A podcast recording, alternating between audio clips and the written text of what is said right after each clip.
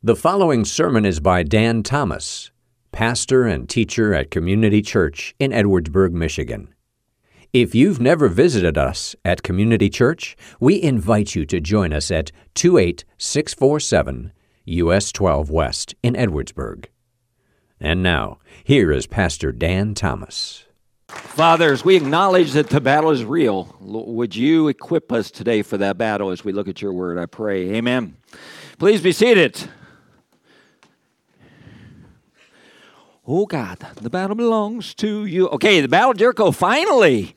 Finally, how can you ta- start a new series on Joshua, the first of the year, and not get to the Battle of Jericho until, when is this? Almost end of February. We're getting there. But I've been having such a good time. We talked about the whole idea of the way God divided up and assigned, you know, the different responsibilities, how God got the, uh, challenged the people of Israel and said, hey, this is your battle. Okay, this isn't a spectator sport. You got to get involved, you got to plug in here. I've loved that. I loved when we stopped and looked at the story of Rahab and just the, uh, the story of the reconnaissance mission into Jericho. But we saw how God used Rahab when we saw that powerful story of grace in there. We saw uh, as we as we continued, we saw the children of Israel cross through the Jordan, saw the miraculous work of God there, and then we saw them stop and consecrate themselves to the Lord and remember what God has done. But we're getting ready here to, to jump into the battle. Are you ready? Before before we actually get into reading this for a second, I wanted to play. I guess we're going to a little bit of sports trivia. Okay. I, don't, I, think you're going to have to be kind of old to do well with this because uh, some of you remember, like uh, I do, the day when Football wasn't king yet in America. Baseball was. Anybody remember those days? Those of you that are big Cubs fans, I'm talking Billy Williams and Ernie Banks and Fergie Jenkins and those names uh, from way back in that time. The other thing was another sport that really is not very big today, but was used back then was boxing okay? I mean, everybody knew who the heavyweight champion of the world was. And some of you will remember names like, uh, of course, Muhammad Ali. I think everybody remembers that name. Uh, you might remember the name George Foreman. Uh, George, he had a nice grill and named all his kids George. Uh, but uh, you, you got George Frazier. Uh, you had, uh, you go back before that, you got Sugar Ray Robinson, you got Sonny Liston, some of these old names. And the, the lighter weight boxers has some great nicknames. You had Thomas the Hitman Hearns and Hector Macho Man Camacho. Uh, Hector the Macho Camacho, I think is how he said it. And you had Sugar Ray Leonard and, and some of these names that were so great. Uh, but I'm going to take you back to one particular fight. Now, the fights had some nice nicknames too. Uh, some of you might have heard of the Thriller Manila. Anybody remember the Thriller Manila? Okay, two of you good. Uh, I'm really bringing the crowd in with this. Nobody knows what you're talking about. Uh, then you got the Brawl in Montreal. That was a big one. And then there was one called the Rumble in the Jungle. Yeah, somebody remembers the rumble in the jungle. You're not that, you that old? Uh, but uh, anyway, there's a picture from the rumble in the jungle. Uh, the guy in the red shorts there is our grill guy. That's George Foreman. Uh, before he was making hamburgers and naming all his kids George, there he was fighting. And at this time in Muhammad Ali's career, he was getting just a little bit older, and they thought he was going to get killed by this Foreman, this a hard punching Foreman. And uh, they said the only thing uh, Ali only has a chance is if he's still young enough to stay away from him. Some of you remember Ali's poem. He needed to float like a butterfly and sting like a bee because the guy can't hit what he can't see. And uh, so he would, he would dance around and try to stay away from him. And that was the strategy that everybody said he had to employ. You had to stay away from this guy's punches. That's the only way you're going to win. However, Ali went against all the advice. In fact, he went against his own cornerman. Some of you remember Angelo Dundee. He went against his advice. Uh, and he said, I'm going to fight this thing my way. Uh, we can still remember, those of us that are old, his cornerman screaming at him, No, you can't do that. Does anybody remember? Here's the big trivia question the strategy that Ali used in this fight. You got, you got it, Kenny? Rope a dope. That's right. He used the rope a dope strategy, which what that meant is what you see right there. Ali put himself against the ropes. And uh, basically, for the first rounds, he just took Foreman's best shots and tried to cover up. And he let Foreman swing and himself and wear himself out. So that then finally in the eighth round, eighth round, Ali said, okay, he's done. Uh, and he came off the ropes and knocked him out in the eighth round.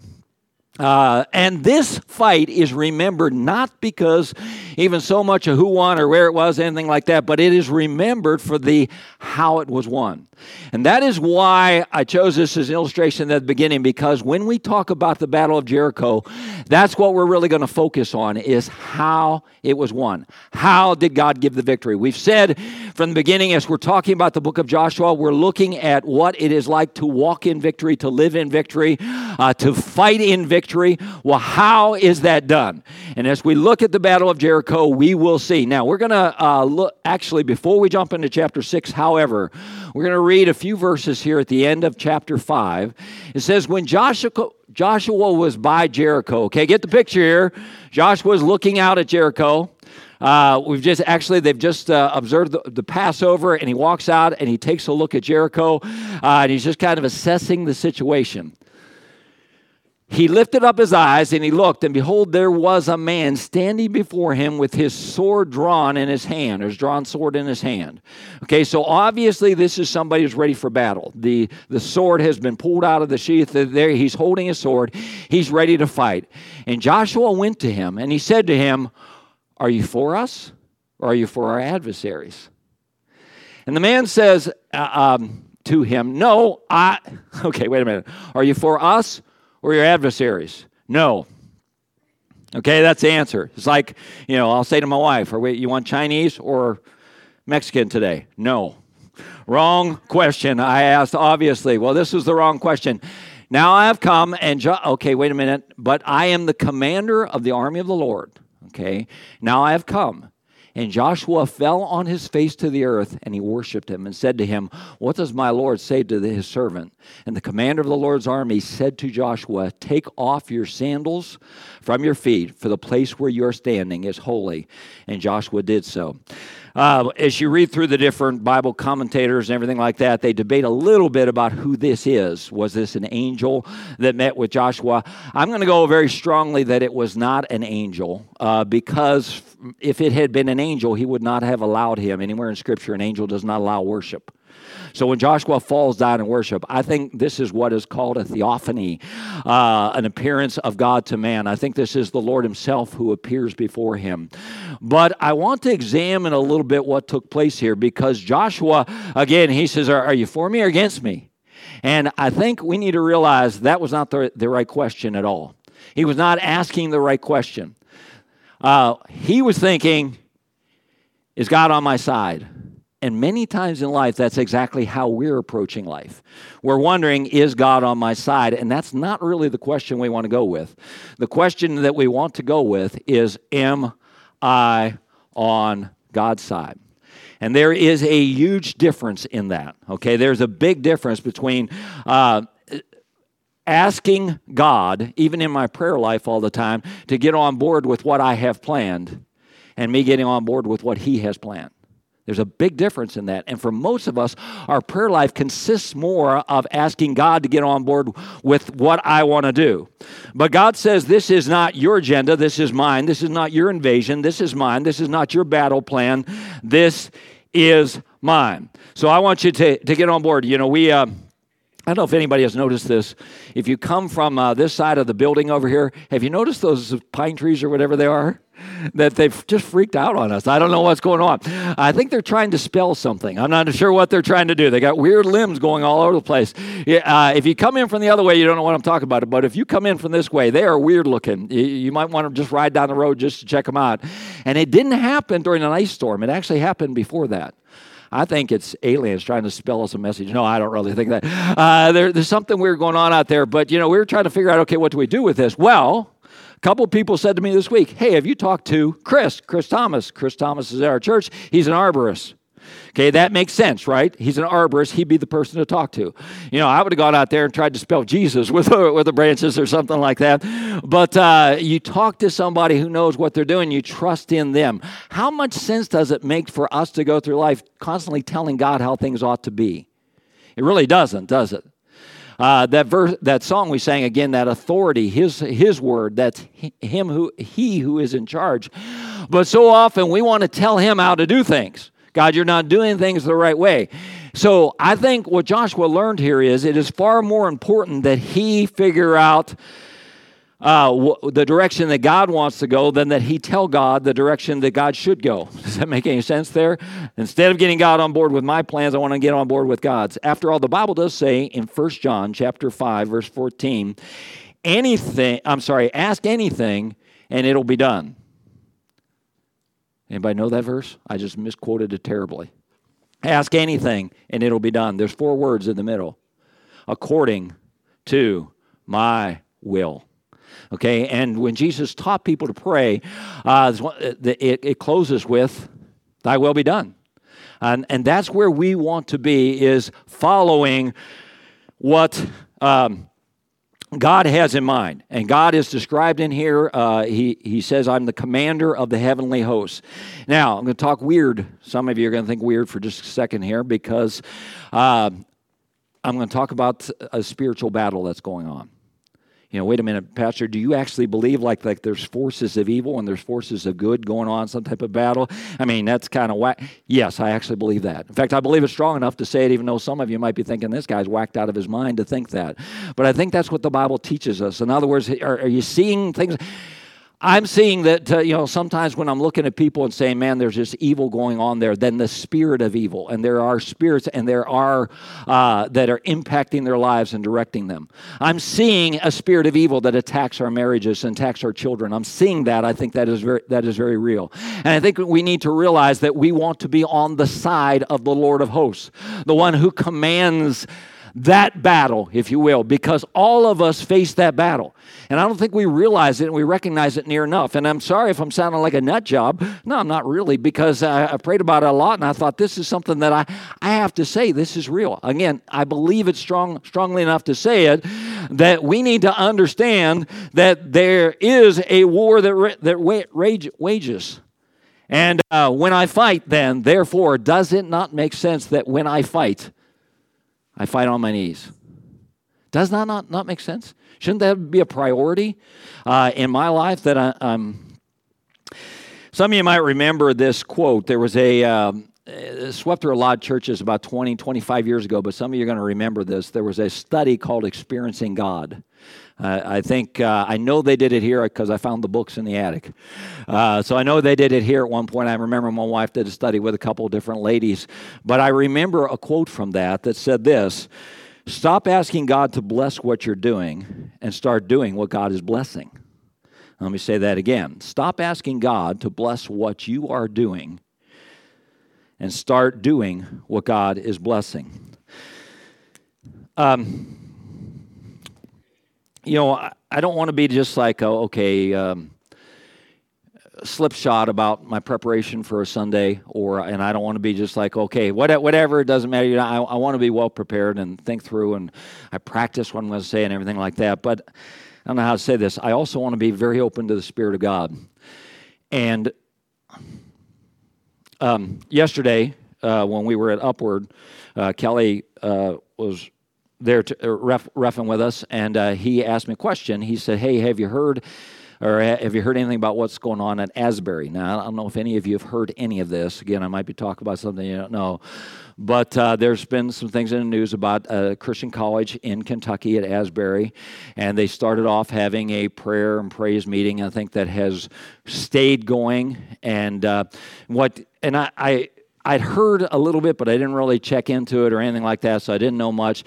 But Kelly said a phrase that, that stuck in my mind. He said, People are coming from everywhere uh, to be part of this. So that, that, actually I went out to my car and I got on my phone. I didn't have any reception. T-Mobile, anyway. Uh, but uh, but I didn't have any reception sitting in the parking lot. So and then I kind of forgot about what you know what I was doing there. And I, I looked again this morning and I and uh, you know, just to see, hey, what's going on to try to find a couple things. And I didn't have time to really research into it or anything like that. But I heard, you know, one young man say he'd come from Florida and, and he said, you know, I've been seeking the Lord as to what he'd have me to do in planning a church. And I wanted to come and, and, uh, and kind of see what God was doing here. And then I heard another interview with a young man, I'm going to guess early 30s, but uh, he said, I, uh, I kind of came to disprove what was going on here. I figured this is just some emotional thing with some kids uh, getting together and getting excited and enjoying singing, and maybe they're trying to get out of finals. I don't know what they're doing. Uh, but he said he came very skeptical, and he came in and he said he was very surprised. He said, What I saw was not a show. He said it was not a, you know, a light show and a fog show and a, uh, everything like that. It was just a, I think he said there was a piano, a guitar, and one of those little boxes you bang and uh, and so, and people just were worshiping and it was spreading and people things like that. Now I want to say I don't know. Um, obviously, talking to you now, this is just something that. Uh, I, I have interjected into the sermon today as I think about it. I don't know exactly what's going on there. But he said something at the end of his statement that I loved because he said, I came very skeptical, but he said, I'll tell you one thing for sure. He said, if this is a spark of revival that God is sending, the last thing I want to do is come with a bucket of water. He said, I want to gather up some kindling and bringing in stuff like that. And you know, I, I, thought that you know so much. You know, I think about that, you, you know, that, that phrase. You know, we want to we want to figure out what we don't want to be a God. Here's what I'm going to do. Would you bless it? We want to say, God, what do you want to do, and what are you doing, and what are you blessing? And I want to get involved in that.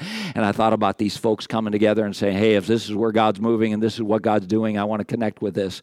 But folks, I, I hope we'll we'll catch that spirit.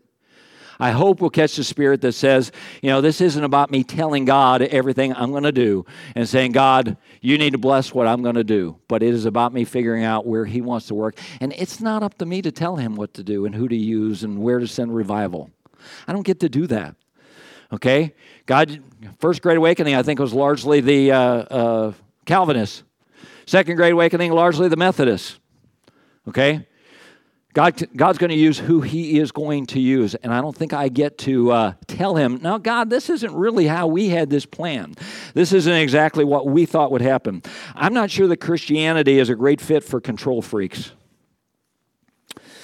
I, I really don't, you know, because we get you know, this model. And even today, you know, in building churches, there are models like, okay, you got to do this, got to do this, got to do this, stuff like this. You know, sometimes I'm kind of like, you know, if that's really what's going to build a church, I don't even want to be part of it. I want something supernatural to happen. I want God's Spirit to move powerfully in people's lives. I don't want to just have the right, you know, musical format uh, or the right style of preaching or the, you like my new sport coat? The right sport coat? Uh, you know, I don't, you know, I don't want church to be about, if that's what it is, what are we doing? Uh, uh that's kind of the, the thought that came to me. You know, if this isn't something that is a supernatural working of God, if we're not asking uh, God for that, if we're not fighting this battle on our knees, you know, are we going through the motions? Ask me how the church is doing. It's doing fine, thank you. It really is. We're doing pretty, you know, pretty good about things. It's doing fine. Is that really good enough? I mean, is that what we want? Yeah, we're fine. We're okay. Let's keep going. It's all good. I when I, again, when I laid out this sermon, that was a very brief point, and um, I, I, feel like God has had me, you know, racing and thinking about it just a little bit more today. Uh, you know that that idea. Let's go in and talk about the actual battle plan because that's very important to add in here now what God told him to do. So we're going to jump in now to chapter 6 and begin reading a little bit through this. Now, Jericho was shut up inside and outside because of the people of Israel. None went out, none came in. And the Lord said to Joshua, See, now look at this phrase, see, I have given Jericho into your hand. Very important uh, idea there because that's why we talk about the fact that we are fighting in victory, not for victory. Okay, the first line of the uh, song we just sang kind of captured that, that again that idea that the, the victory is yours. Okay, we already know that's yours. And God says, I have given you this victory. With his king and his mighty valor, you shall march around the city, and all the men of war going around the city once. Then you shall do this for six days. And some of you might be familiar with this strategy. Very interesting. You're going to march around a city. A city that had a double layer of walls, probably 15 foot uh, thick, and then a 10 foot, uh, 15 foot break, and then another 10 foot wall. A city that probably encompassed about nine or 10 acres so it was not all that huge. Seven priests shall bear seven trumpets of ram's horns before the ark. And on the seventh day you shall march around the city seven times, and the priests shall blow their trumpets. And when they make a loud blast uh, the horn, then you will hear the sound of the trumpet. Then all the people shall shout with great joy, and the wall of the city shall fall down flat, and the people shall go up, everyone straight before him. And Joshua the son of Nun called the priests and said to them, Take up the ark of the covenant and let seven priests bear seven trumpets of ram's horns before the ark of the Lord. And he said to the people, Go forward, march around the city, and let the armed men pass on before the ark of God. And just as Joshua had commanded the people, the seven priests bearing the seven trumpets of the ram's horns before the Lord went forward, blowing the trumpets with the ark of the covenant of the Lord following them. And the armed men were walking before the priests who were blowing the trumpets, and the rear guard was walking after the ark while the trumpets blew continually. But Joshua commanded the people, Ye shall not shout or make your voice heard, neither shall any word come out of your mouth until the day I tell you to shout. So they're walking around daily in silence. Then you shall shout. So he called the ark of the Lord to circle the city, going about at once. And they came into the camp and spent the night in the camp. And Joshua rose up early in the morning. The priest took up the ark of the Lord. And the seven priests, bearing the seven trumpets of the ram's horns before the ark of the Lord, walked on. And they blew the trumpets of the Lord continually, and the armed men were walking before them, and the rear guard was walking after the ark of the Lord. And while the trumpets blew continually, and on the second day they marched around the city once and returned to the camp, and so they did for six days.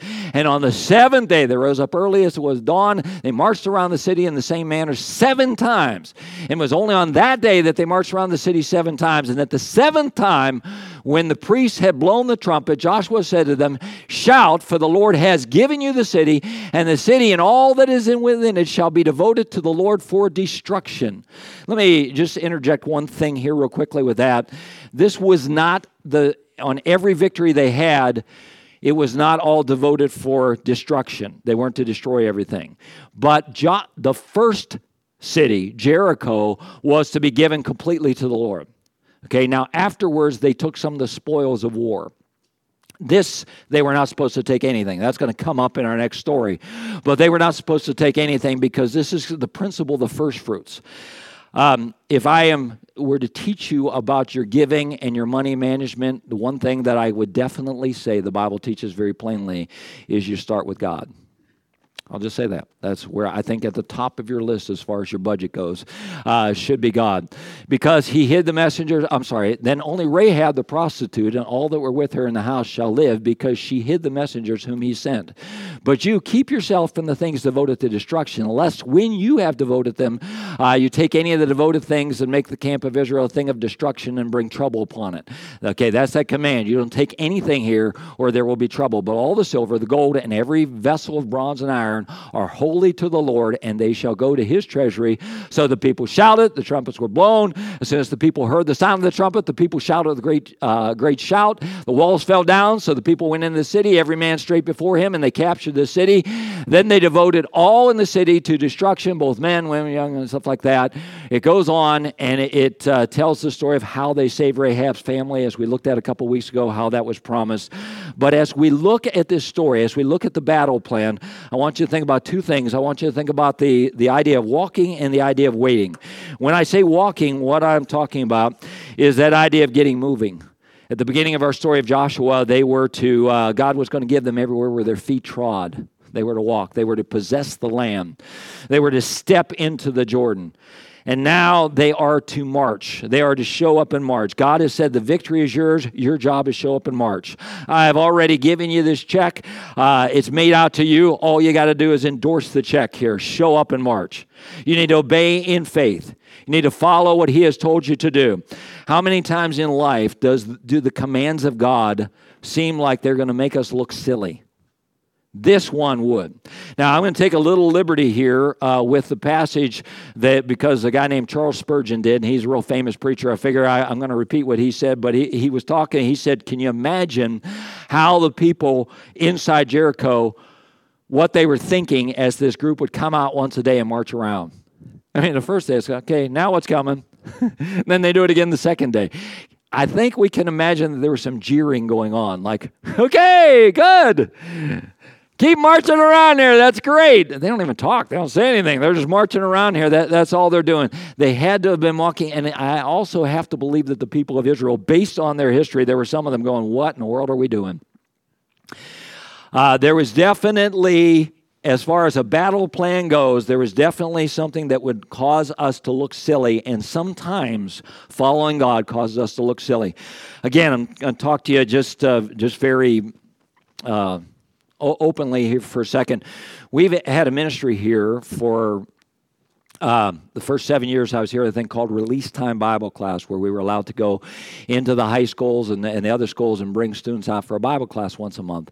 Now, it died with COVID. I did want to mention to you, just as a matter of prayer, that's something that maybe we may be able to revive, uh, even with the help and cooperation of, of, another church, or at least one other, other church. We may, may be able to bring that back. But I want to tell you something about those Bible classes. We would go over to Eagle Lake, the uh, little school, and we would fill up two buses. And I say fill up two buses, we'd fill up two buses. We would go to the uh, primary building and we would fill up a bus. We would go to the junior high and we would fill up a bus. We'd go to the intermediate, we'd fill up a bus. Then we'd go to the high school. Okay?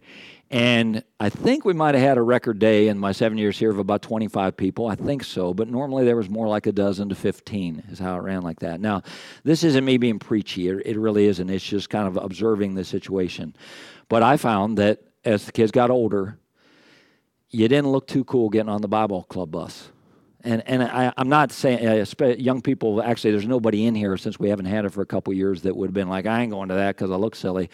But, uh, but I, are you understanding what I'm saying? I think for them it was hard to do that. And I realize, folks, I live in a very Christian world. I am a professional Christian.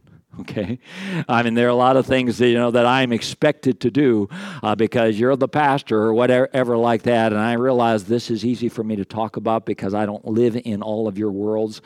But I do have to tell you, there are some times in this world where God might ask you to do something that you're going to look a little silly if that isn't the case with Jericho, I don't know what else is.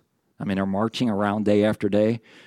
What is it that God has called you to do in obedience to Him and trusting Him? You see, this walk in victory is a walk of faith. It means I trust Him that even when I don't understand what He's doing, I am still going to obey Him. I don't think it really particularly makes sense that I'm going to uh, uh, pray for my enemies but that's what he's told me to do. I don't know that uh, forgiving this person who hasn't even asked forgiveness is on my list of things that I think make sense, but that's what he's asked me to do. Uh, what is it that God has called us to do, but we kind of uh, we're a little afraid to do it? Uh, the walking in victory is going to be a walking in obedience. We are going to trust and obey. And that second word on there, that waiting idea, again, put yourself in the place of these Israelites. Uh, they've been wandering in the wilderness. Finally, they cross, and, and uh, God says, Hey, before you go to battle, we're going to remember last week we talked about we're going to circumcise you. Uh, we're going to disable our army for a few days uh, before we do that. And now let's charge the. No, let's march around. How about tomorrow? No, march around again. How about tomorrow? March around again. And, and what is it in our life that is a place of obedience that we're trying to follow God and we're, we're, walking, we're doing what He has said, but maybe the jeers are coming. And the truth is, we know that God has given us a promise, but that promise hasn't been fulfilled yet. Don't you wish that God's promises had a tracking system? Don't you wish you could go online and say, "Hey, wait, where is it now? When is it coming?" and you knew exactly where it was? And that's not that that's not how it works. God asks us to trust him and continue to obey him even though we don't even when we don't know exactly when his promise is going to be fulfilled. He still calls us to trust and obey believing that those walls are going to fall. Let me go to one other phrase that I saw in this passage. God wants us to be a telescope Christian. When you think about what a telescope does, we say, well, it makes something bigger. No, it doesn't make something bigger, it makes something look bigger. And uh, I think God has called us to magnify Him, not in the sense that we make Him bigger, that's impossible to do, He's infinite, but that we make Him, if you want to say, look bigger. I was going to ask this. I don't know if anybody else does this, or if this is totally senile old man. Does anybody else, sometimes you're reading something and you put your fingers on it and you spread them out and you expect it to get bigger? Does anybody else do that? I do that all the time. Like I'm looking at a magazine, I'm like, I can't see that.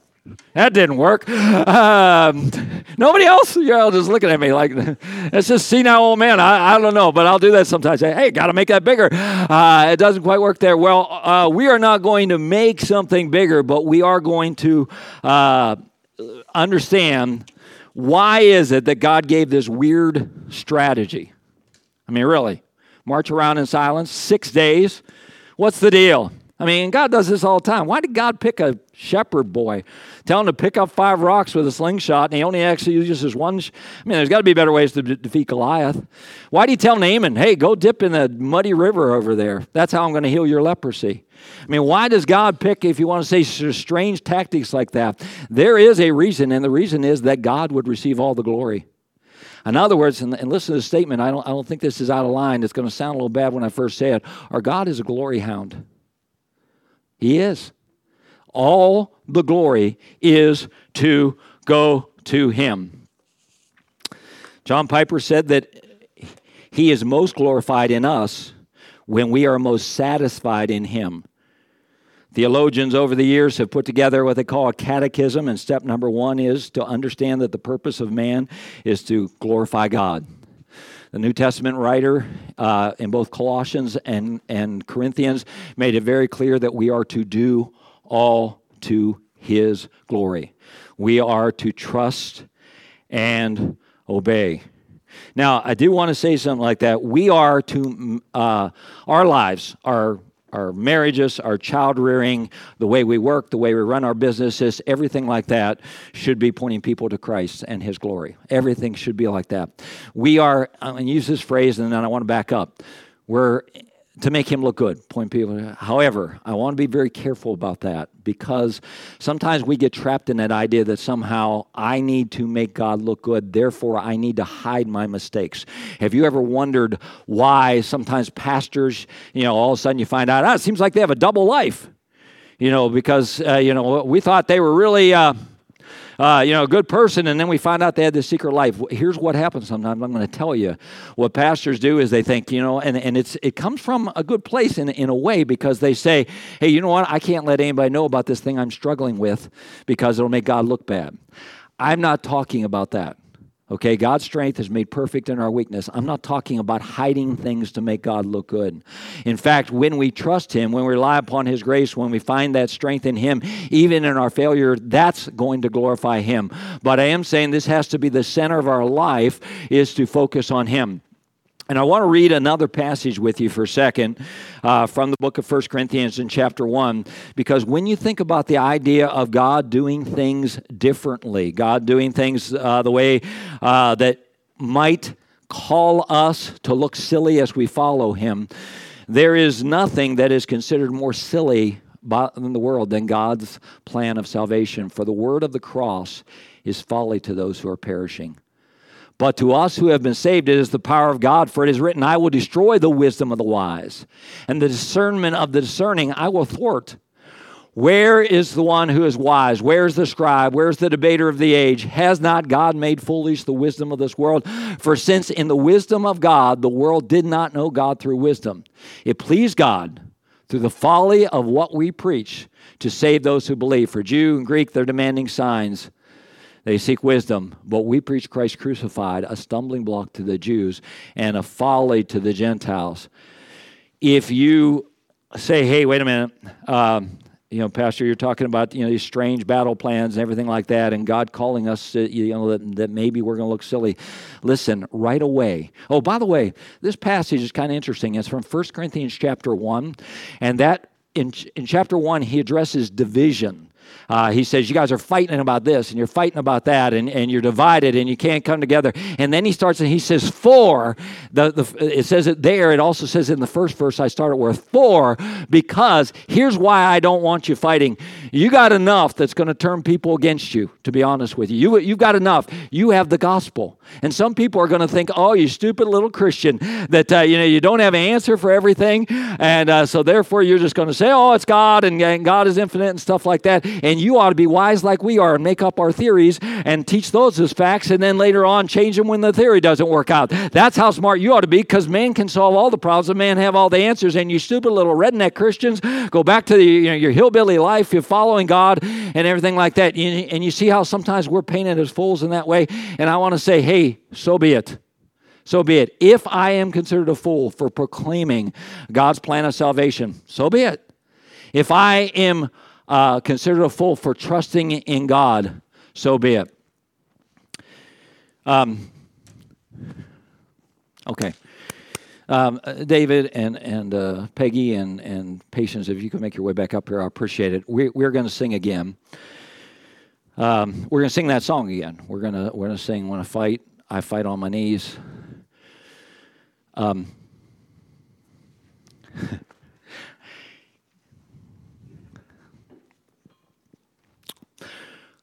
folks, I, I, hope you know that. I, I, mean, I am convinced that uh, doctrine theology is so crucial. I mean, you cannot veer away from it. It has to be in teaching and stuff like that. We also can't ignore this the power of God. I, I don't know, I don't know how to say that. And very, very simply, I cannot produce that. Eh, eh, that's dumb to say. I, I realize that, but you know, I can't manufacture that every week there is a desire in me to do that. Do you, know what I mean? Uh, but all I could ever do is produce an emotional experience. Okay, that's that's the only thing within my power. But except the Spirit of God move powerfully on us, you know, then you know that that's not going to happen. My prayer, and and this has just been heavy on my heart, really going back to last fall when we talked about starting to go through Joshua. My prayer is just that I am not satisfied with the status quo. Okay, I, I think it hit me one day because somebody asked me, "Hey, how's church going?" And my answer was, ah, "Pretty good." You know, it is. It's pretty good. I mean, you know, I, I enjoy coming. We have a good time worshiping. I think you know we're seeing God do some things, and and uh, you know maybe not as much as we like, but we're seeing some things. Uh, offerings have been solid and and good like that, and and uh, and it, it's like I hate giving that answer. It's, it's kind of like okay, fine, I think we really want to get to the place where we realize, hey, fine isn't good enough. Fine isn't good enough. Uh, there, there's, there's too much going on, folks. This, world needs the gospel of Jesus Christ so much. Our country needs the gospel of Jesus Christ. Our families, our marriages, our kids so much need that. We got to get fighting. And since it is a spiritual battle, we need to fight on our knees. Um, I, again, I, I don't want to. I don't want to be showy. We're going to sing at the end. Uh, I don't want to be showy, but I do want to open up to whatever you feel like, however, God wants you to use this time in your life. Uh, maybe it is to stand quietly and pray and cast a battle or give a battle over to God that you're fighting. Maybe it is, uh, you know, we sing, I'm going to fight on my knees.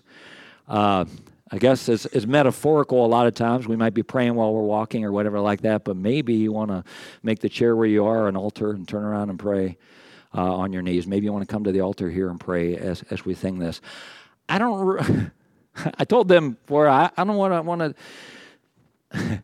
I, I don't know if I'm making any sense. I, I, I uh, you know, we have this format. Okay, here's uh, we sing a couple songs, we do announcements, we sing a couple songs, we, we preach, and hey, I think I always want to make sure that we're in the Word of God and we're focused on that and everything like that. But I also just want to say, God, something supernatural has to happen in our lives. You know, uh, it is we are so prone to just go through the motions. And if that's all we're going to do, yeah, you know what I'm saying? I, I, I don't know. So I, I want to encourage you just to pray. Uh, you know, God, is there something specifically today? Is there a battle I need to lay before you? Is there an area where you have called me to follow you, and I didn't want to look silly following you, so I wasn't going to do it? And I want to step out in faith and follow you in that way. I don't know what God brought you here for today, but I know that He has a purpose. So we're gonna we're gonna trust in that. So we're gonna stand together and sing, and, and I want you just to be open to what, what He's brought you here for this day. You've been listening to Pastor Dan Thomas of Community Church in Edwardsburg. For more information about the church, you can visit our website, edwardsburg.church. You may also contact the church via email info at edwardsburg.church or call us at 269 663 2648. Thank you for listening.